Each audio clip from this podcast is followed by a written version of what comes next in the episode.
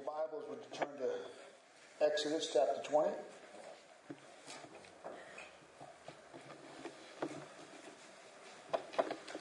Keep the Sabbath holy. Exodus chapter 20. Can you get there? All right. If I was to have another name for this, I would name it Keeping Holiness in the Sabbath. Keeping the holiness of God within the Sabbath. And I will tell you, my concern for this sermon is our attitude towards the Lord when we show up to church.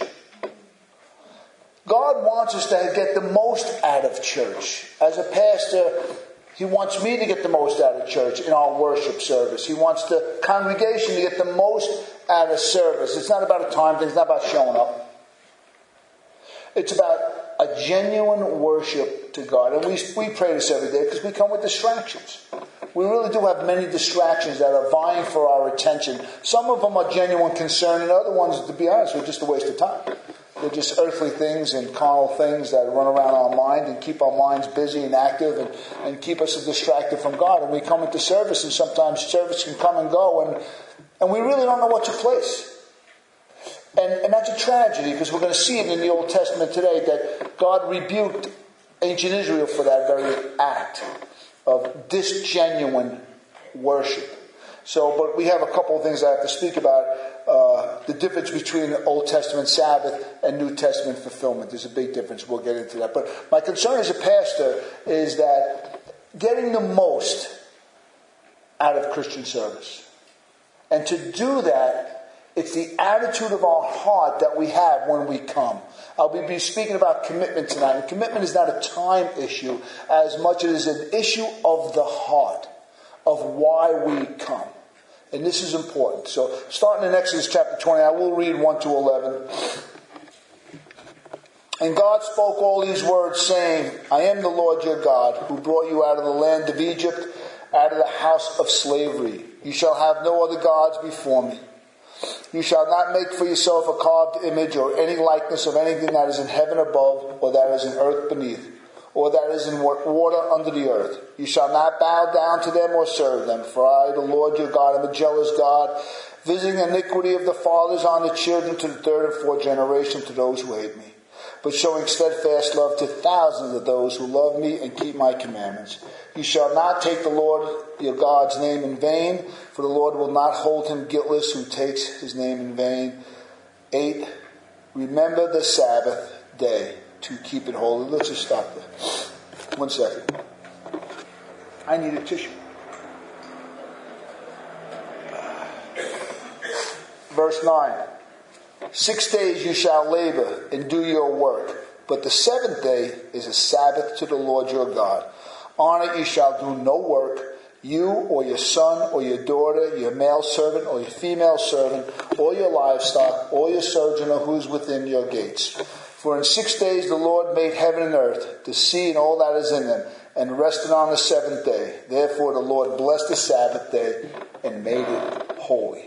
Let's pray. Father, help us to keep holiness in our worship and our devotion to you, Father God. Not just a moral holiness, Father God, to keep ourselves free from the stains of sin in this world, Father God but a holiness, an attitude of mind and heart that is always in awe of you. That we never become so familiar with church and Bible study and fellowship that we're bored. Forgive us now, God, for any of us that struggle with this boredom at church. Forgive us and help us, Father God, to get over the distractions, Father God, of feeling like we're missing something because we come to church and we worship you, Father God. Help us, Father God. If it's speaking to anybody's heart today, Father God, speak life today to us, Father God. Bless the sermon, I ask. In Jesus' precious name. Amen. Keeping holy in the Sabbath, or keep the Sabbath holy as God teaches us. One of the great flaws we see in the culture today, uh, one that has many side effects that you don't see right away, consequences that are not easily seen that's affecting life is a lack of commitment. That frailty of the human nature not to be committed, not to be all in, in this case, for the Lord. The side effects that we don't usually see are a lack, become because of a lack of genuine commitment to the Lord. And, and, and biblical commitment. I'm not talking about any commitment. Because God is the example of commitment. By biblical commitment, I mean God's example to us. Paul teaches us that when we're faithless, God does what? He remains faithful. See, that's commitment. See, God's commitment to you and me doesn't go on a sort of how good we are or, or merit. God is committed to his people in spite of our failures. Amen? That's the picture of commitment. Commitment is not based on what's in it for me. Commitment is based on truth. It's based on God. It's based on His character, His attributes. Listen to the way Paul says it somewhere else. He says it like this I am sure of this, that He who began a good work in you will what? Bring it, he'll be faithful to bring it to completion in the day of our Lord Jesus Christ. You know, in spite of all our familiar, uh, all our failings and all our shortcomings, all our weaknesses, God is faithful to the end. Guess what that takes? It takes commitment. God is committed to his purpose and his plan for your life and for my life. He's committed to it. Nothing's going to stop him. He's all in. That's good news. Faithfulness is that attribute of God we feast on daily. Even when we don't know it, we're feasting on the faithfulness of God because guess what? We're not faithful. We're not promise keepers. Though we desire to be holy as He is holy, we desire to live for Him, we desire to put every thought captive to Him, guess what? We fail in that. But God never fails in His commitment towards us, ever. And we can take that to the grave. We sang it that this is the solid rock by which we stand. Christ alone. When we stand before the Lord, it will be nothing about us, it will be Christ alone in His faithfulness. Matter of fact, Jesus teaches us that he loses none that the Father has given him. Why? He's committed. He's committed to not losing one. So guess what? Because he's committed, guess what he's not going to lose? Any of us. It's commitment. But you know something? We can really genuinely lack commitment. Whether it's to marriage, to friends, to work, another nutritional diet that we're going to do, and I'm going to lose that 10, I'm going to lose that 20 pounds, I'm going to get the good report. That takes commitment. Exercise takes commitment. Education, sports takes commitment. Church takes commitment. It's work. Not all commitment brings a great sense of joy and satisfaction all the time. Going to work takes commitment. Raising a family takes commitment. You deny yourself when commitments come. There's a lot of things we cannot do because we are committed. Period. Only commitment from the heart is what God's pleased with.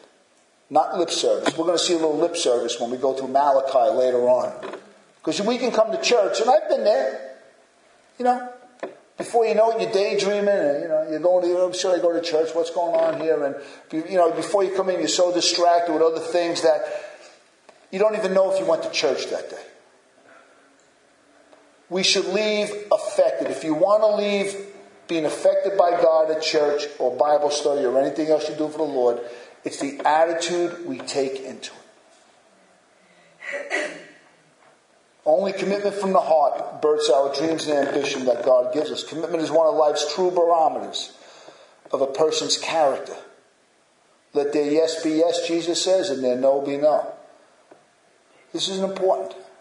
And I want to speak to this very heart of commitment that I think keeping the Sabbath holy, not just showing up, but the attitude we bring to worship God is, is vitally important to our soul's sake pastorally, I'm concerned for this because this genuine lack of commitment, I see it. I, I, can see people who are genuinely lacking commitment, and guess what? I can see the effects on their life. Me and John, and as we pray for people, we can There are certain individuals that are growing and they're committed, and I can tell you that in two years and in five years and in ten years they're going to be solid. Do you know why? Because they're committed. Show me the committed Christian, and I'll tell you where they're going to be in 10 years. Even if life throws them the worst curveballs, they'll be standing on Christ. They'll be standing strong. They will not be an emotional wreck. They won't be taken by, it won't be like the rug is pulled out from under their feet because they're committed. Other Christians, unfortunately, that are not committed and life's trials come, their life is upended. They're all over the place. They're, are they saved? They're saved. They'll always be saved. God will make sure. But that doesn't mean they don't suffer under the effects and the consequences of not having a committed relationship to Christ and the local church. This genuine lack of commitment to church or the Sabbath and, and God's Word and God's people. This is a lack of commitment to God Himself. It's not a time issue at all. It's, it's an issue of the heart. It's not how much I get to church. It's who am I when I am there? Who am I when, when I'm with the family of God? What does the Word of God mean to me? Is God going to meet my needs today? Is God going to speak to the issues of my heart? It has dire side effects, consequences that can take many years, a lack of commitment this superficial commitment to Christ, this superficial commitment to the church, this superficial commitment to the Word of God has dire consequences that could take years to manifest in a Christian. Many Christians are hurt by it. There's a lack of genuine growth. And to be a Christian in this world and have a lack of genuine growth, this emotional maturity, is to be tossed to and fro by every wind and wave of doctrine. People can say everything and anything, and some Christians just believe it genuine fellowship with others, being concerned for others, praising God for other people. Something that many Christians lack that. And I share that much. That is number one, one of the number one priorities in my heart that you, you enter into the joy of someone else's personal salvation. That's commitment. That is a blessing that many Christians miss. When it comes to Christianity, New Testament religion, let me tell you something, it has nothing to do with you. It has everything to do with God and other people. Listen to what James says. We all know what James says that true religion is pure and undefiled before God. To visit orphans and widows in their affliction and keep oneself pure from the world. Theologically, the Sabbath rest, understand something, is eternal salvation. I don't know if you know that. It's not about a day. God's not concerned about a day. He's concerned about eternal life. Hebrews chapter 3 and 4 extensively spells out and teaches that the Sabbath rest is faith in Christ and eternal life. That's the Sabbath rest. God is not concerned about today as much as He spent about eternity. But we come and we meet on a day so we understand eternity.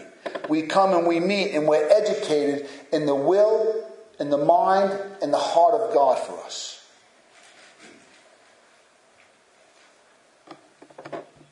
We have it because of Christ. Christ is our eternal rest. Christ is our Sabbath rest. And we come here to find out this glorious salvation. As Jehovah spoke to the Israelites on Mount Sinai, he said, I am the Lord your God who brought you where? Out of. But he, but he defines it as the house of slavery. You know, when we meet, we have to constantly, when we worship and Marty pulls out the song list and I'm worshiping, it reminds me of what Christ has done for me. Do you know I need it? I remind myself of that every day. I still got plenty of sin that pushes me to the cross. But when I'm in corporate worship and I'm singing the hymns with my fellow brothers and sisters on Christ, because we're all committed and we come, there's a washing of the Word of God on my soul. And prayerfully, you experience that too. That just being alone by myself does not do. There's a closeness I feel with Christ. There's a remembrance of who I used to be. And it's been many years, but if I'm not close to Christ, He'll come back again. And I'm reminded that I was brought out of darkness and into the light, that I was dead in sin and transgressions. And He made me alive with Christ. I'm a co-heir with Christ. I need to be reminded of that every Sunday, if not every day. How a Christian does not commit to Christ, how a Christian is not committed to the Word, how a Christian is not committed to the, the local assembly as much as they can, and try to live a holy life in this world is beyond me. It's beyond me. Historically, the Ten Commandments is a framework for God's people on how to worship. The first four commandments is the vertical between God and his people. Everything else is between person and person, the horizontal. You know, in fact, the, the Jews' whole life revolves around God who saved them. Their whole life. Just like your whole life and my whole life. They were a true theocracy, a nation under God, whose whole life, from the birth to death, was structured by God. Every day of the Jewish life was structured by God. Every day of the week, every week of the month, every month of the year was structured. Starting with circumcision, structured by the daily morning and evening sacrifices structured by the daily quotation of the Word of God all over their home, according to Leviticus. Structured by all the sacrifices, structured by all the festivals, structured by food laws. Wherever you went in ancient Israel, a Jew would be basically doing the same thing that another Jew was doing somewhere else within the nation. Their annual festivals, their new moons, the seventh year Sabbath, the, the 49th year Sabbath, the Exodus, the food laws, the ceremonial washings. Every aspect of Jewish life was predictable. Everyone. Their whole existence was structured by God. Even their tribe, their family, their geographical location, according to the book of Numbers and the book of Joshua, was ordained by God. Can you believe that everything in your life, where you are right now, the name of your children, the job you have, the spouse you have, everything has been ordained by God? All their life was structured. All this structured life was God's way of quarantining his people from the pagan nations around them.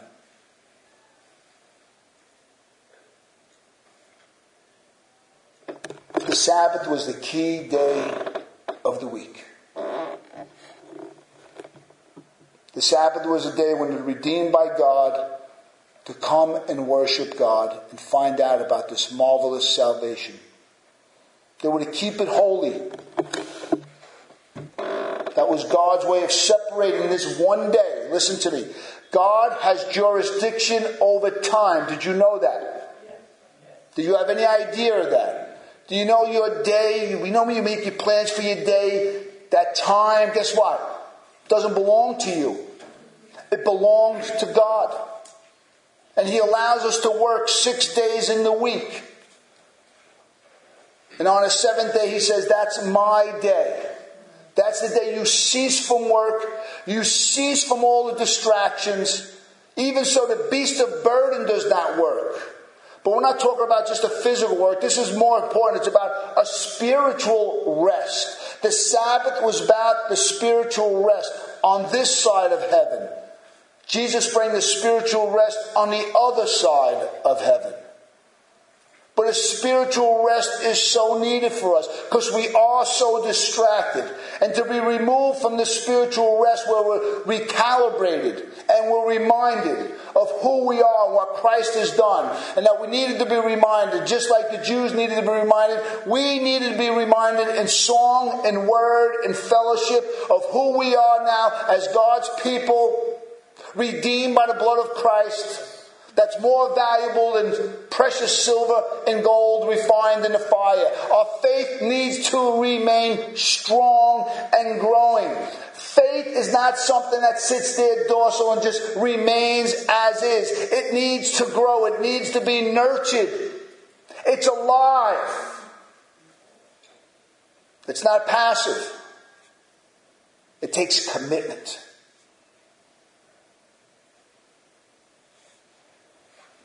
The word holy means to remove from common use. The Sabbath was removed from common use of work and play. It was set apart for God.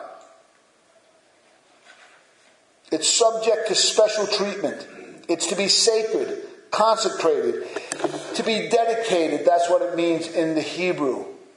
Dedicated unto God. The seventh day, after they spent a week on themselves and on their families, loving and caring and nurturing one another, they would come out as a community now to sit under the preaching of the Word of God and find rest for their soul to be reminded about what life is all about, that they were called to be the apple of God's eye, a special possession just for Him, that they were different. They were different from all the nations around them. If I'm not careful, if you are not careful, if my mind, my mind is not being renewed daily, I will not, you will not be a living sacrifice unto God.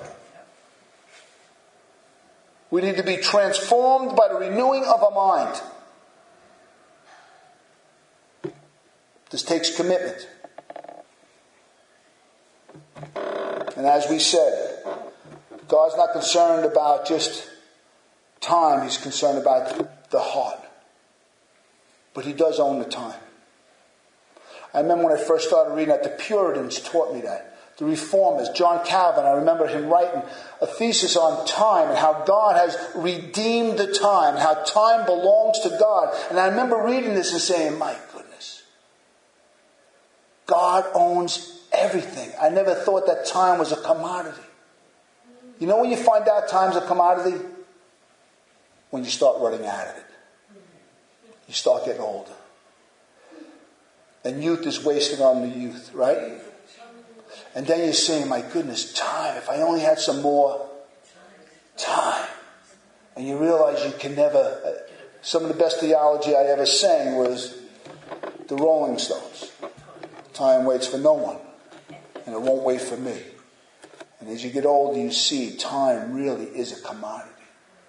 And the point the Apostle Paul says, make sure that you redeem the time because the days are evil. The Sabbath is redeeming of the time. When we get together on a Sunday, it's God redeeming time. It's God setting apart time for us to congregate, get together, get around the Word, bring our heart together, bring our devotion together. I need to hear encouragement from other Christians. I'm out there in the world all week, battling the same battles you are in mind and heart and, and temptations of the world. And when I get together with everyone else, we encourage each other in the fight. As Hebrews says, do not make the mistake of not meeting with each other, but to continue meeting and stimulating each other to love and good works.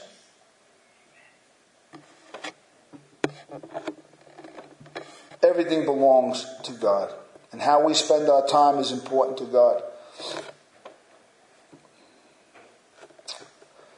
They were to get together and remember this new existence was because God brought them out of Egypt. You know, sometimes we can have a sense of entitlement. We can forget why we're saved and how we're saved. We can generally forget the price it cost.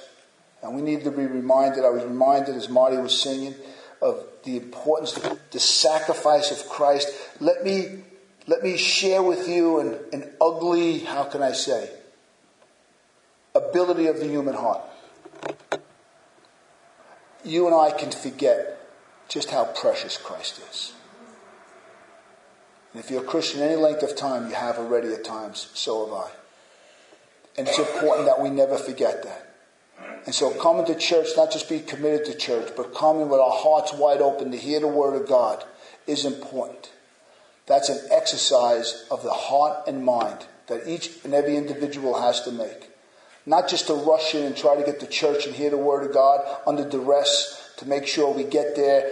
Understand something. Life is busy. Things have changed. We're not 2,000 years ago roaming around in the desert. We are busy. And God knows that.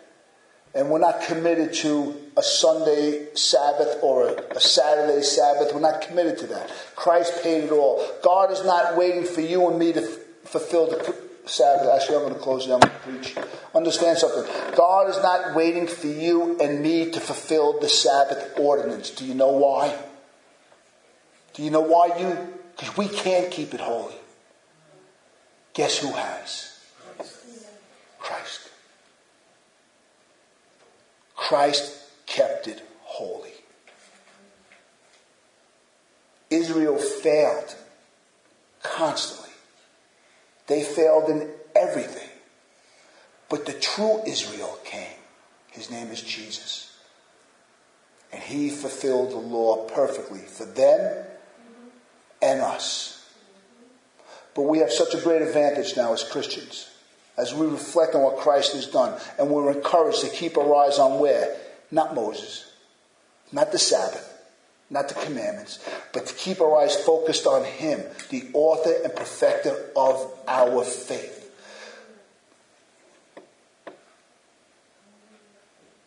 We're to lay aside all sin and everything that hinders us and entangles us as we keep our eyes on Him. And I'm here to tell you, I'm asking, and God is asking to make a commitment in your heart that being part of the local church to the best of your ability has nothing to do with a with an option. Make a commitment, God, until I go home, I am part of the local church to bring my gifts, to bring my talents, and come and to worship you and fellowship with other Christians and encourage other Christians. That is it. Never again will I have this conversation with myself or with God. I'm married to Christ. I'm all in. I got a, we have a great brother. He's not here anymore. He's moved down to South North Carolina. Carl Patain. Many of you remember him. And I remember Brother Carl when we had our Monday afternoon men's meeting. And uh, he was a Roman Catholic at the time, and uh, he was coming to Bible study, and his life started changing. The Word of God started changing him.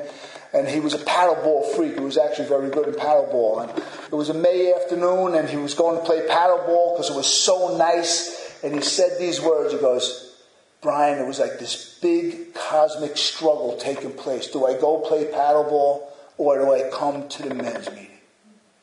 And the light went off to him. And he says, How can I deny Christ this one hour? And he goes, When I did that, my life changed. Never again did I ever wrestle with the thought of not being part of church. Ever. It was gone. And that's what it was a cosmic struggle. Our flesh wants to fight against that kind of commitment. Our flesh wants to say no. Our flesh wants to stay on the outside of the concentric circle where we can pick and choose what we want to do. But we don't want to be part of the inner circle, the inner sanctum of God's heart. It's only on the inner circle where you really get to breathe the love of God and experience it. It takes commitment. I want to go to Malachi and just have a couple words on this. I went off my notes and I just want to share from my heart. But listen to what Malachi says about this. Malachi chapter 1. When we're reading the prophets in the Old Testament, it can be a little sound strange. So stay with me, okay, as I read this. Then I'll explain it to you. This is Jehovah speaking. A son honors his father, and a servant honors his master. If then I am a father, where's my honor? And if I am a master, where's my fear? Says the Lord of hosts to you. O priests who despise my name, but you say to me, How have we despised you, Jehovah? How have we despised your name? Jehovah says, By offering polluted food upon my altar. But you say, How have we polluted you? By saying that the Lord's table may be despised. They took advantage of it. When you offer blind animals in sacrifice, is not that evil? And when you offer those that are lame or sick, is that not evil? Present that to your governor. Present that to your mayor. Present that to your master. Will he accept you or show you favor, says the Lord of hosts? And now entreat the favor of God that he may be gracious to you. With such a gift from your hand, will he show favor to anyone? You give me this lukewarm gift, is what he's saying, says the Lord of hosts. Oh, that you were among those who would shut the doors of the church. Don't even bother coming. If you're going to come like that, God says, don't even come. that you might not kindle a fire on my altar in vain. I have no pleasure in you, says the Lord of hosts, and I will not accept your offering from you. Understand something. Let me give you a sound bite out of Israel's past as the prophet Malachi brings an indictment to churchgoers. They're going to the temple. It's not that they're not going, it's how they're going. They're bringing less than the best offering. They're bringing a lame animal. They're taking the shortcut. There's no skin in the game. Anybody can do that. But they're showing up. And God's saying, I'm fed up with it. I'm fed up with these sacrifices. You come, but you're not all in. There's no single minded devotion. You got a matter of fact, you wouldn't even bring that sacrifice to the governor, but you're bringing it to me.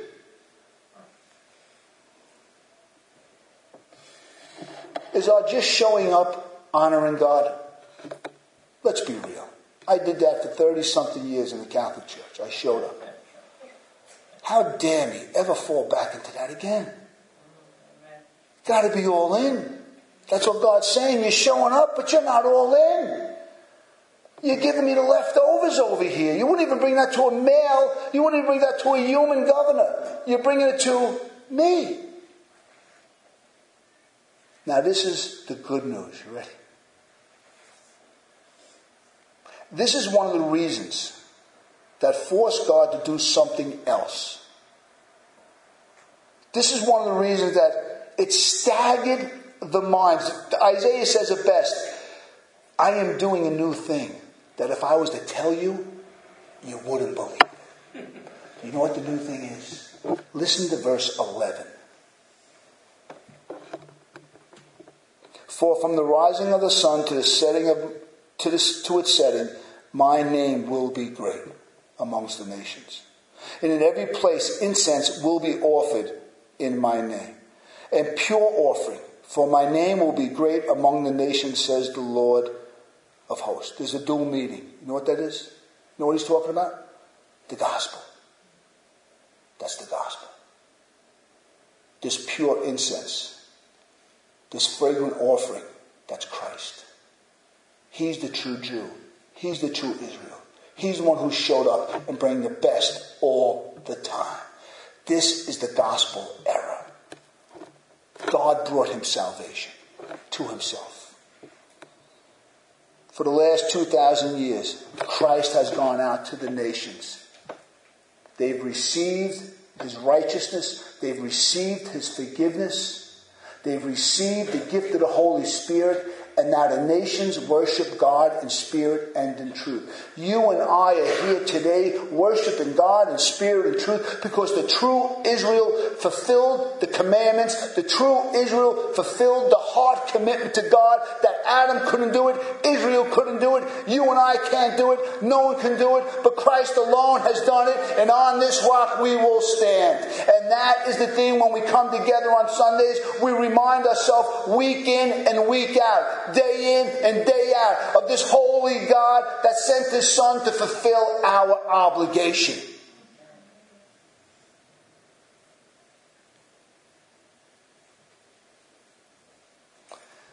Are you ready? You think because we get together and we, we love God, I know we all love God. If you're born again, you love God. We all do. God puts love in us for Him. But do you think that's what makes our worship pure incense to Him? Do you think that's what makes our offering genuine to Him? Christ stands right now at the right hand of God, mediating for us. Do you know what that means? Do you think Jesus now is saying, interpreting every word I say to the Father? Jesus sits there before God for 2,000 years, pierced hands, pierced feet, wounded side, crown of thorns marked on his head as a perpetual reminder that he fulfilled the obligations that we should have given. That's why this worship service is acceptable to God. It's not because I, I, I was the pastor who had a great week this week. Should I give you a laundry list on how I blew it? The worship of God isn't because you were perfect this week. As a matter of fact, we don't have a perfect moment. It's acceptable to God from all the nations because Christ fulfilled the law. Think about that. How can we come? Think about it. Would you come in that door now with some kind of lame excuse? At least I can offer that to God. God, take away my lame excuses. God, take away my evil intent. Take away my murmuring and, and take away my complaining. And God, put a heart of commitment in me. I worship you in spirit and in truth. You deserve the best that I could possibly offer. That's our heart here at the church. That's all we want as a pastor. That's all I want.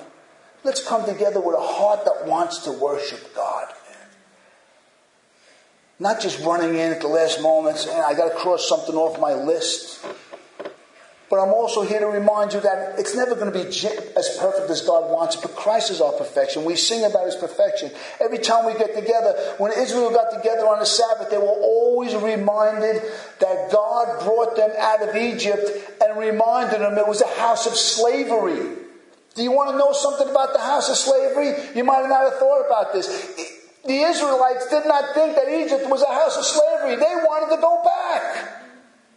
You and I, when we're saved, we don't realize how sweet our salvation is. We have to learn that God has saved us and He's given us a new mind and new desires. And we have to remember year after year after year how sweet it is to be born again. And that's what we do when we get together and encourage each other. So I might have taken a long way around this to speak about commitment. I could have spoke about being a living sacrifice out of Romans chapter 12. But the point is this, as I close. Let's not have a carefree, cavalier attitude about church, or about Bible study, about men's group, about a woman's group, about uh, the young men and women's group when we come out, let's come out, all of us, to God. Let's be prepared. Let's not come to church in an attitude. If you were going to visit the, the governor, as Malachi says, you're going to go visit the president, if you were going to go visit someone of nobility, you'd show up and you'd be ready. How much more for God? And remember, yeah, we got plenty of failures, but they point to Christ and his perfection on our behalf. Let's pray. Father, we thank you, Lord. Help us, help us, I ask, from this day forward, Father God, to keep holy in our Sabbath, to keep holy in our commitment to you, to constantly be reminded, Father God, that you're looking for pure worship, like your Son, Father God. And we're anointed with the Holy Spirit, the Spirit of of truth, Father God, and that we can genuinely come to you now with tearful repentance and, and, and, and great joy of what you have done for us, Father God. Let us never forget that we used to be dead in sin and transgressions, but you made us alive together with Christ. Father God, I pray that the Egypt you took us out of never looks good again. God, take the Egypt, take the love of this world out of us. Let us not be conformed to this world any longer, but let us be renewed in the spirit of our mind, God. Help us, Father God. Help us this day, once and for all, never ever to have this conversation again. We're committed to you until you take us home. In Jesus' name.